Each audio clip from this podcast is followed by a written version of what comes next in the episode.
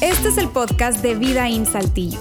Nos alegra poder acompañarte durante los siguientes minutos con un contenido relevante, útil y práctico. Hola amigos, ¿cómo están? Eh, quiero arrancar con la siguiente historia. Un maestro, frente a niños, quiso probar cuál es el entendimiento que tienen los niños con respecto al cielo. Y el profesor les hace las siguientes preguntas. Les dice, niños, si yo vendiera mi casa y mi carro y diera todo el dinero a la iglesia, ¿eso me llevaría al cielo? Y los niños le dicen, no. Ok, ok, bueno, si yo limpiara la iglesia, acomodara todas las sillas, dejara todo ordenado, sirviera en Be Rich, ¿eso me llevaría al cielo? Y los niños dijeron, no. Ok, ya me está asustando. A ver, niños, niños, si yo soy bueno con los animales y le doy dulce a los niños, ¿eso me llevaría al cielo? Y los niños le dicen, no. A ver, entonces, ¿de qué manera yo llego al cielo? Y un niño en la parte de atrás se levanta y le dice, maestro, tendría que estar muerto usted. Entonces, ok, bueno, ese es el pensamiento de los niños, ¿sí? Esta es una serie que me encanta porque nos va a dar una pregunta, que es una pregunta que normalmente no nos hacemos, no nos hacemos con los amigos, no nos hacemos con la familia, y te voy a decir que tal vez no nos hacemos ni nosotros mismos. Y la pregunta, la manera, a la manera de cuestionarnos es, ¿quiénes van al cielo? ¿Quiénes van al cielo? Y es una pregunta que tal vez tú dices, sabes, la verdad es que casi no me lo pregunto, Alex, casi no me lo pregunto, eh, no, es una conversación que tenga con mis amigos, con la familia, y tú y yo, de alguna manera, descansamos con una declaración que nos hacemos en la mente cuando nos hacemos esta pregunta. Y la declaración es muy sencilla y es, pues, las personas buenas van al cielo. Alex, las personas buenas van al cielo. Y la siguiente declaración es, y yo soy una buena persona. Yo soy una buena persona y las personas buenas van al cielo. Listo, se acabó. Me voy al gimnasio, me voy a trabajar, me voy con los hijos y sigo mi vida. Porque las personas buenas van al cielo y yo soy una buena persona. Esa es la narrativa que tal vez tú te cuentas en la mente cuando se trata de estas preguntas del el cielo. Y te voy a decir que ese tipo de, narrativa, de, de, declaración, tiene ventajas hasta cierto punto. Y la primera ventaja es que es justo, ¿cierto? O sea, es justo porque soy una buena persona, me he portado bien y es justo que yo vaya al cielo. Eso es justo. Otra ventaja cuando decimos esta narrativa es que apoya a la noción perdón, que, tú libras el corte, tú libras como, la, como si tuviéramos una especie de vara cósmica en la cual estamos siendo nosotros medidos y hay una regla en la parte de arriba que dice cielo y todos queremos llegar a ella y nosotros de alguna manera queremos, tú sabes, como librar la parte mala, ¿no? Como librar el corte, es como si nosotros estemos sumando puntos mientras nos portamos bien y de esa manera, ah, la libramos, llegamos al cielo. Esa es como una también narrativa que nos podemos contar. La otra es que apoya la noción de un Dios bueno. Apoya la, noción de que tenemos un Dios bueno que tiene un lugar muy bueno para gente buena que se porta bien. Y eso nos, en cierta manera nos tranquiliza porque nadie es como que piensa que hay un Dios malo, ¿no? O sea, todos pensamos en que es un Dios bueno, que tiene un lugar muy bueno en donde quiere tener a gente buena. La otra eh, ventaja al pensar así es que el miedo al no ir al cielo te hace ser una buena persona, ¿cierto? Es como, bueno, no sé, este, yo al menos tengo que ser buena persona porque no quiero ir a la parte de abajo. ¿Sí me explico? O sea, yo no quiero ir al otro lado que no es el cielo. Yo quiero ir al cielo, así es que tengo que portarme bien. Tengo que hacer buenas cosas. Tengo que ser una buena persona para poder yo ir al cielo. Y ese tipo de, narrativa nos empuja, nos estimula para poder portarnos bien. Y es que ese tipo de pensamiento pues alimenta el hecho de que tiene que haber una recompensa. Tiene que haber una recompensa. Me he portado muy bien. He dado despensa a aquellas familias que no tienen, he dado de mis, de mis dinero, he dado esfuerzo, he, este, ayudado a mi vecino. Tiene que haber una recompensa, Alex tiene que haber una recompensa. Y la recompensa, yo estoy seguro, Alex, que es el cielo.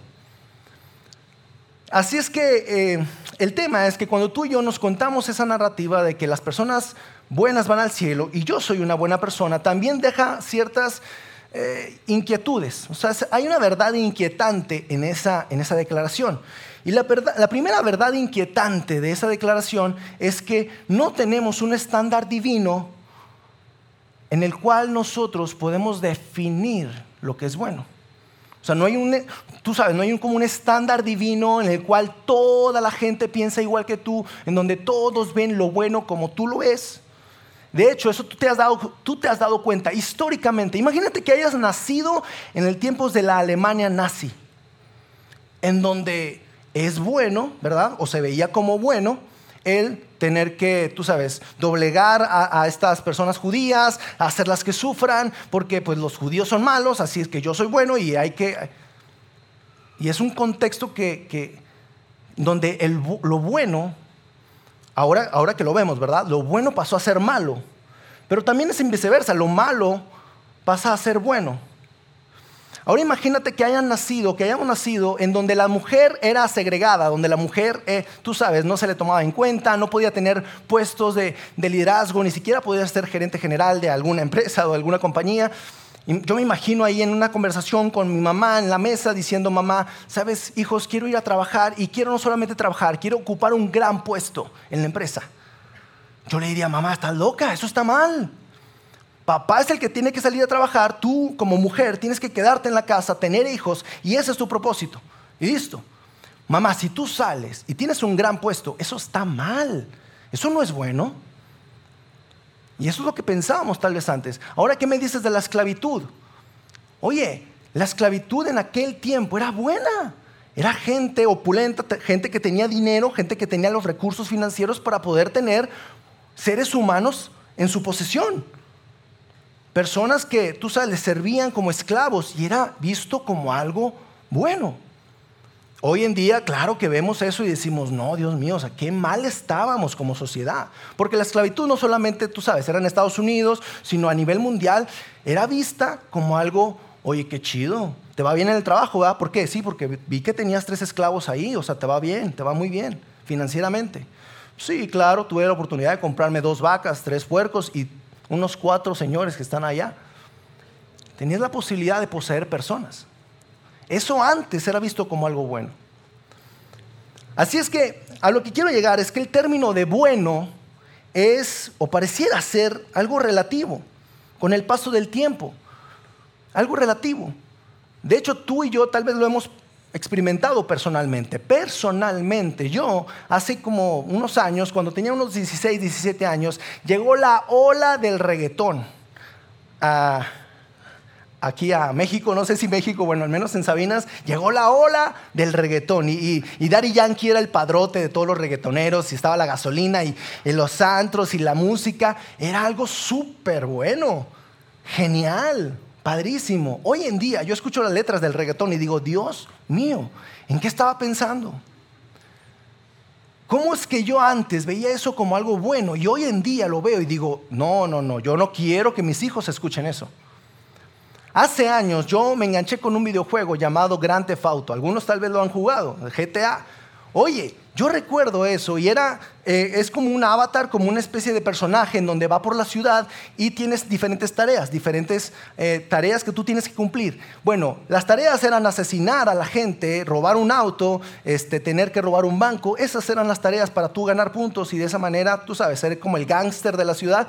Eso era algo muy chido. Hoy en día yo veo ese juego y digo, jamás quiero que mis hijos conozcan ese juego, Dios mío lo bueno que parecía, me parecía a mí hace años, ahora se ha convertido en algo malo. Y tal vez ahorita en tu mente hay ciertos ejemplos que vienen y, llegan a tu mente.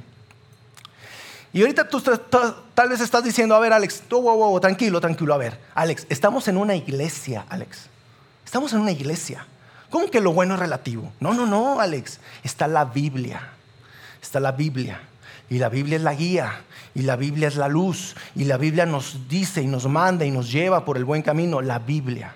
Ok, he platicado con algunas personas que dicen algo así, y lo que me comentan es, ¿en base a qué? O sea, a ver, tú dices que la Biblia, ok, ¿en base a qué? Los diez mandamientos, Alex. Los diez mandamientos son lo que nos manda que, hacer cosas buenas y, tú sabes, como tener este comportamiento moral correcto ante Dios.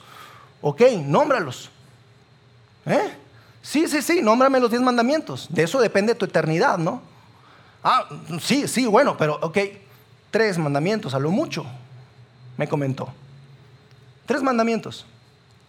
Entonces, mira, te, voy a dar un poquito más de contexto acerca de esos de los diez mandamientos. Eh, Moisés, Dios le da a Moisés los diez mandamientos, este, específicamente para el pueblo judío en aquel momento. Y te diré algo, cuando tú lees detenidamente esa parte de la Biblia, no hay una correlación entre los diez mandamientos y el cielo.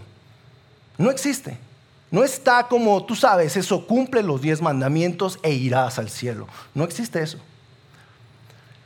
En el Antiguo Testamento se menciona algo como el Seol y el Seol y, llegarás al Seol. ¿Y qué es el Seol? No sé, pero hay que llegar a él, el Seol.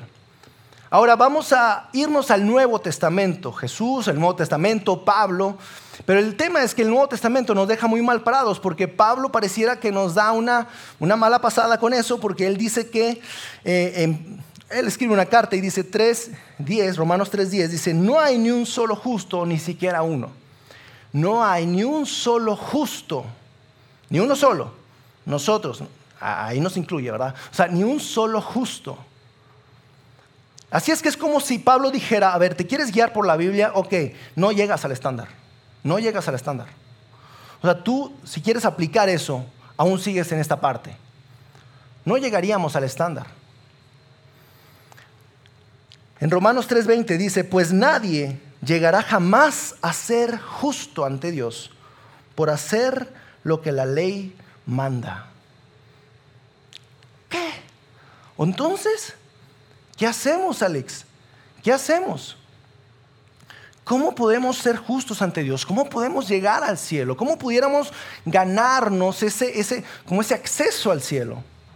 Y te decía, la inquietante, eh, la, inquietante verdad que hay detrás de esa declaración de que somos gente buena, somos personas buenas y por eso vamos a ir al cielo, es, te decía que no tenemos un estándar eh, establecido, pero también es que no sabemos el porcentaje de nuestras acciones, eh, el porcentaje que tienen nuestras acciones buenas para librar el corte. Es como si, a ver, ¿en qué porcentaje empezamos a contar? O sea, las personas que tienen, no sé, un 50% de acciones buenas van al cielo, o las que tienen un 60%, o, a partir, a partir de qué porcentaje uno ya entra al cielo, o, es ya los de 40, ojalá, ¿verdad? 40%, con el 40% ya te vas al cielo.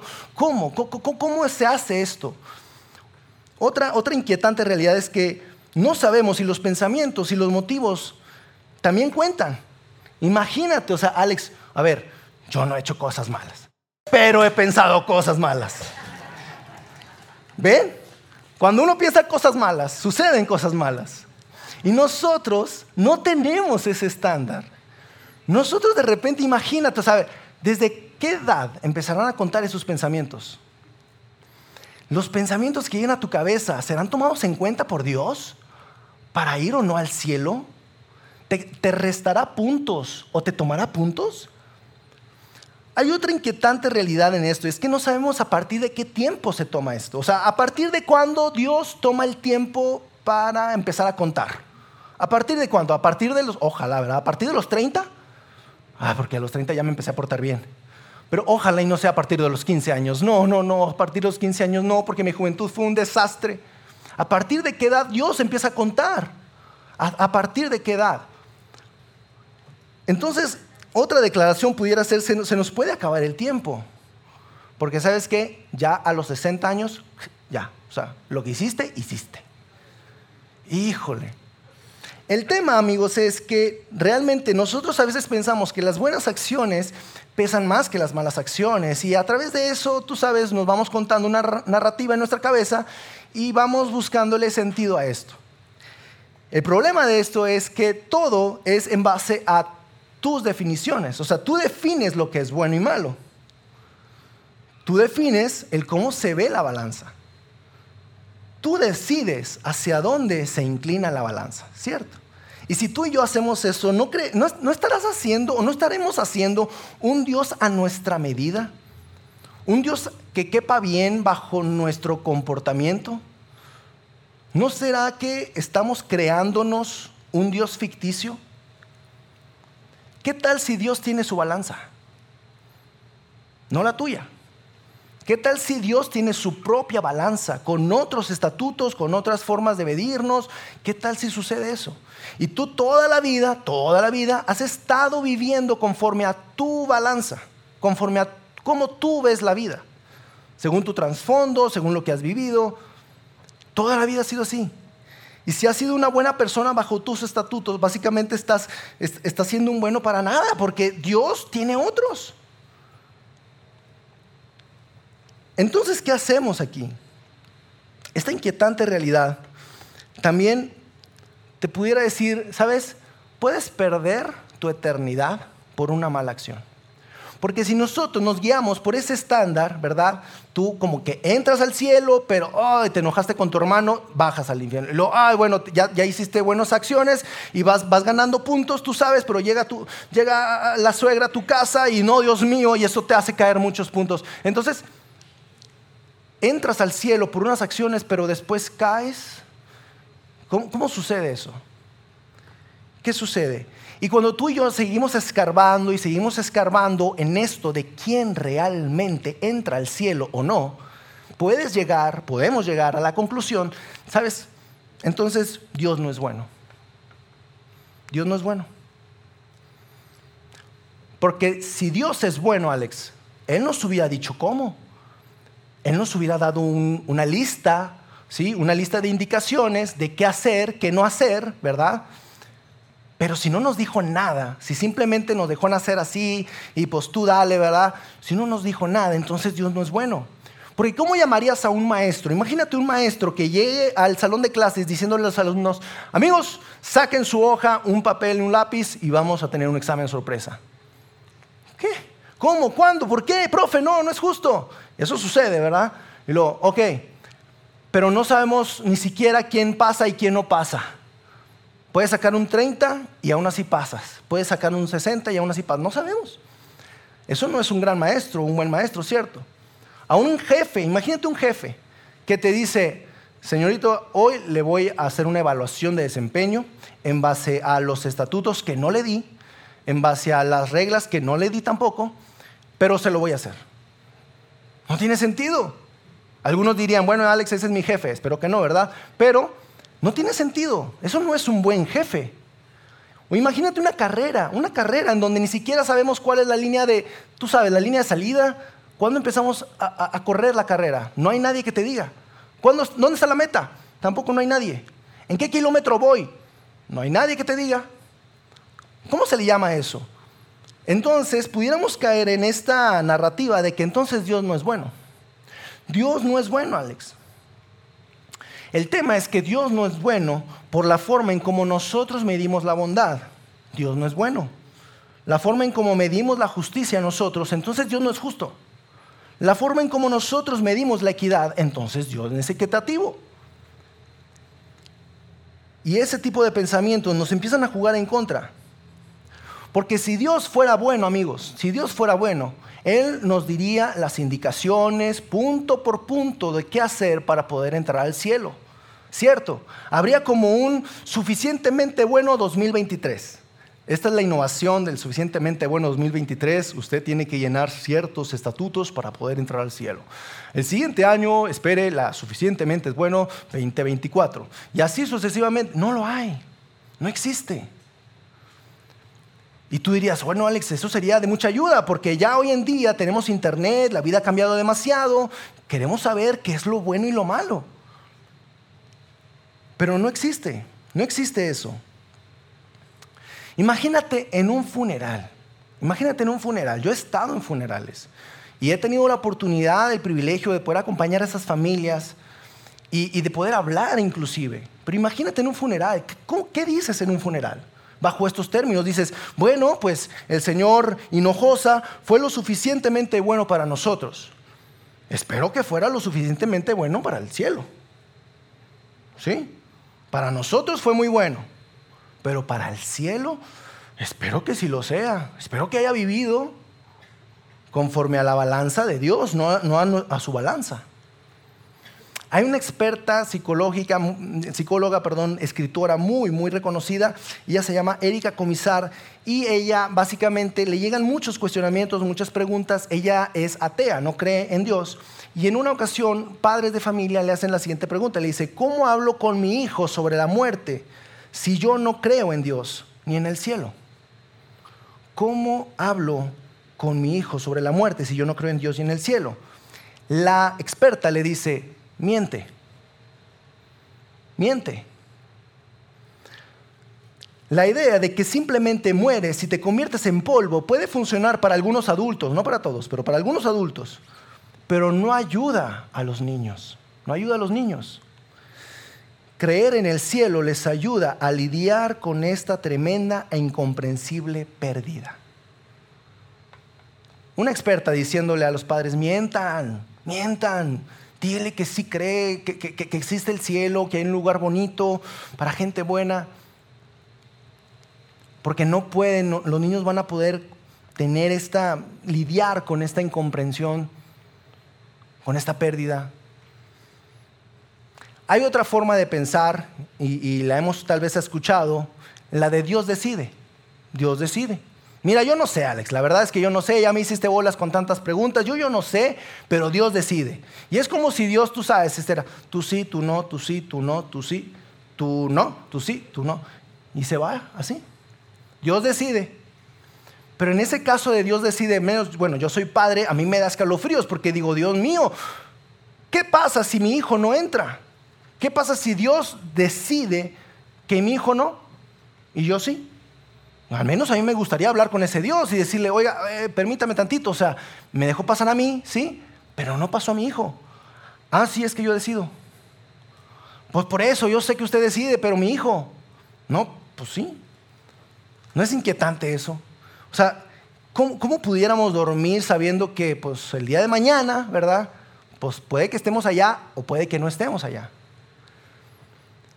Y es aquí en donde yo quisiera eh, eh, haber terminado el mensaje, lo imaginé, ¿verdad? De haber terminado el mensaje así. Entonces, ¿qué hacemos? Pues eh, esperen el próximo episodio, ¿verdad? El próxima, la, segunda parte de esta serie. Traten de no morir en el intento, ¿verdad? Pero este, esperen, esperen y luego resolvemos esto. Claro que no iba a hacer eso, pero me pasó por la mente. El tema es, amigos, que aquí tenemos que hablar acerca de un hombre, acerca de un hombre que vivió hace más de dos mil años. Y ese es Jesús. Tenemos que sacar el tema de Jesús. Ahora, aquí el punto, hablando acerca de las acciones, de que son acciones buenas, acciones malas, etcétera, etcétera, aquí el punto es que te voy a decir algo, Dios empujó tanto a sus discípulos para que fueran buenas personas, para que se, que se comportaran de manera buena. Hay uno de los grandes discursos que él dio, que es el, el sermón del monte. O sea, no solamente él buscaba una conducta buena, o sea, una conducta sobresaliente. ¿Qué hacías con tus enemigos? Jesús dice, ora por ellos, ora por ellos. ¿Qué hacías cuando alguien te pedía un favor de llevar algo a un lado? Da la milla extra. O sea, Jesús empujó tanto a sus discípulos para que se comportaran de buena manera, de gran manera, pero no enlazó eso con el cielo, ¿eh? No enlazó eso con el cielo. Era como si Dios le dijera, quiero que te comportes como mi padre, con ese comportamiento, con ese estándar moral, de ética, de comportamiento. Pero eso no quiere decir que vas a entrar al cielo. Y es aquí en donde tal vez tu cabeza está explotando diciendo, entonces Alex, o sea, ¿habrá gente buena, muy buena, que no irá al cielo? Entonces, ¿qué sucede ahí, Alex? Juan eh, nos muestra este versículo que muchos de nosotros conocemos, y es un versículo que es el de Juan 3:16, y dice, pues Dios amó tanto al mundo, pues Dios amó tanto al mundo, y tú y yo conocemos ese versículo, y sabemos por qué amó tanto al mundo, nos dio a su Hijo Jesús, ¿cierto? Jesús estuvo caminando en esta tierra frente a tantas personas, frente a tantas personas buenas de aquel entonces, los fariseos, esa gente que se creía lo mejor de lo mejor, el comportamiento más alto en el nivel moral. Pero ellos lo cuestionaban. estas personas cuestionaban a Jesús Y una de, de las declaraciones más fuertes de Jesús fue, yo soy el camino, la verdad y la vida.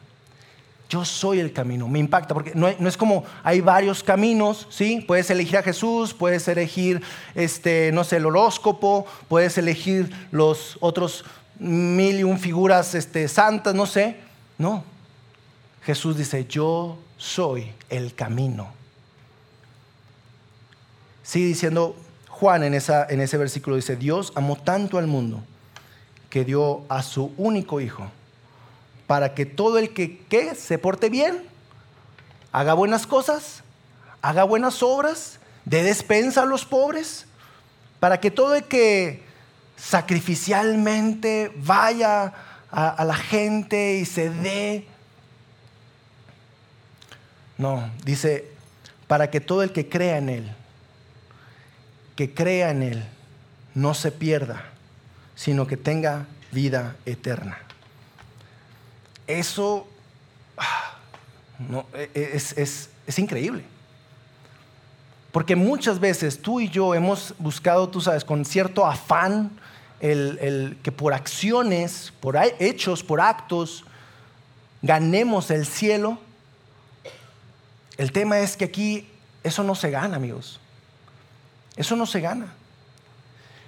No se gana con acciones, no se gana con, con tú sabes, con hechos, ser bueno o malo, no, se gana así.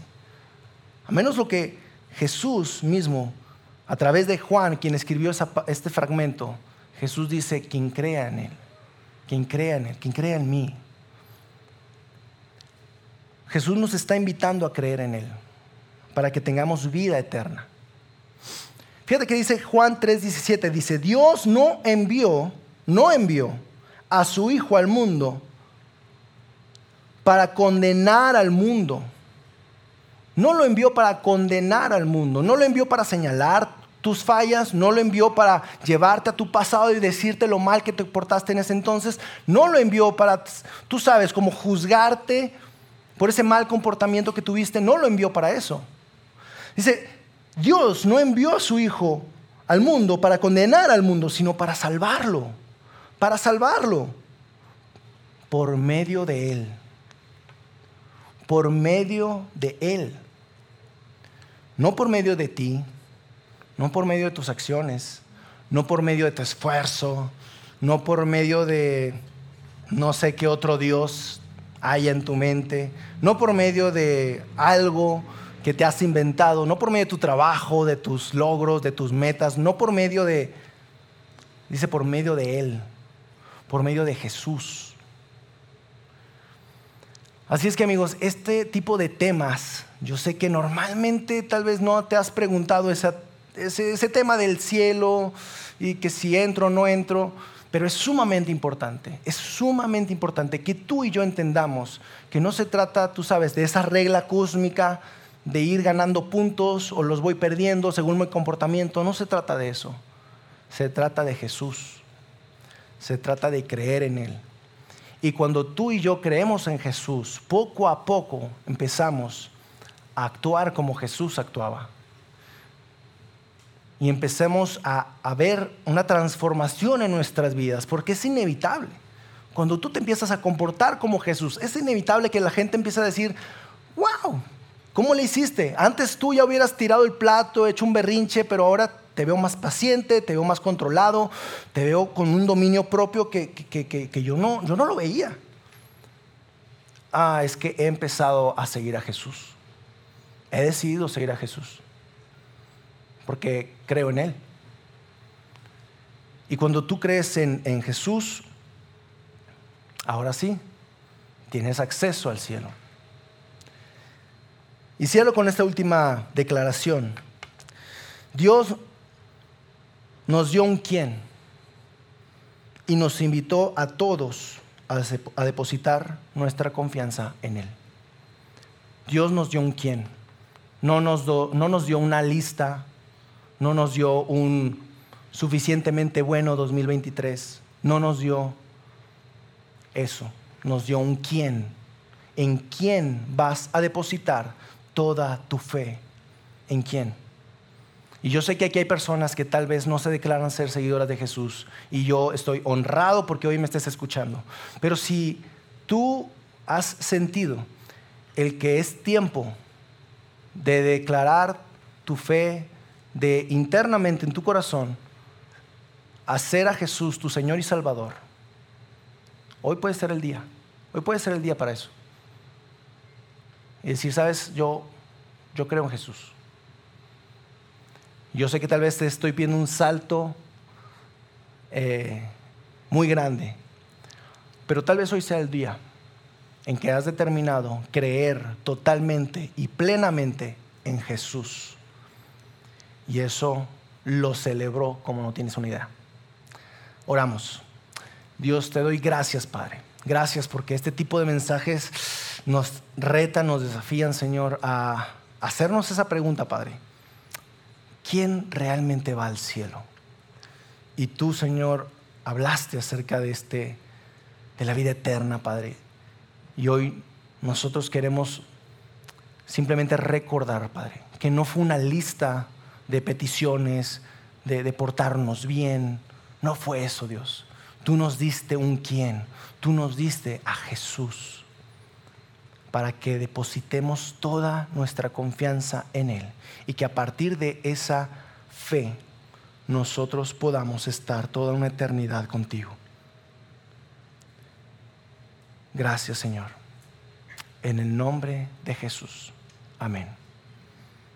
Amigos, muchas gracias. Nos vemos el próximo domingo. No te lo puedes perder. Va a estar muy, muy padre. Bye.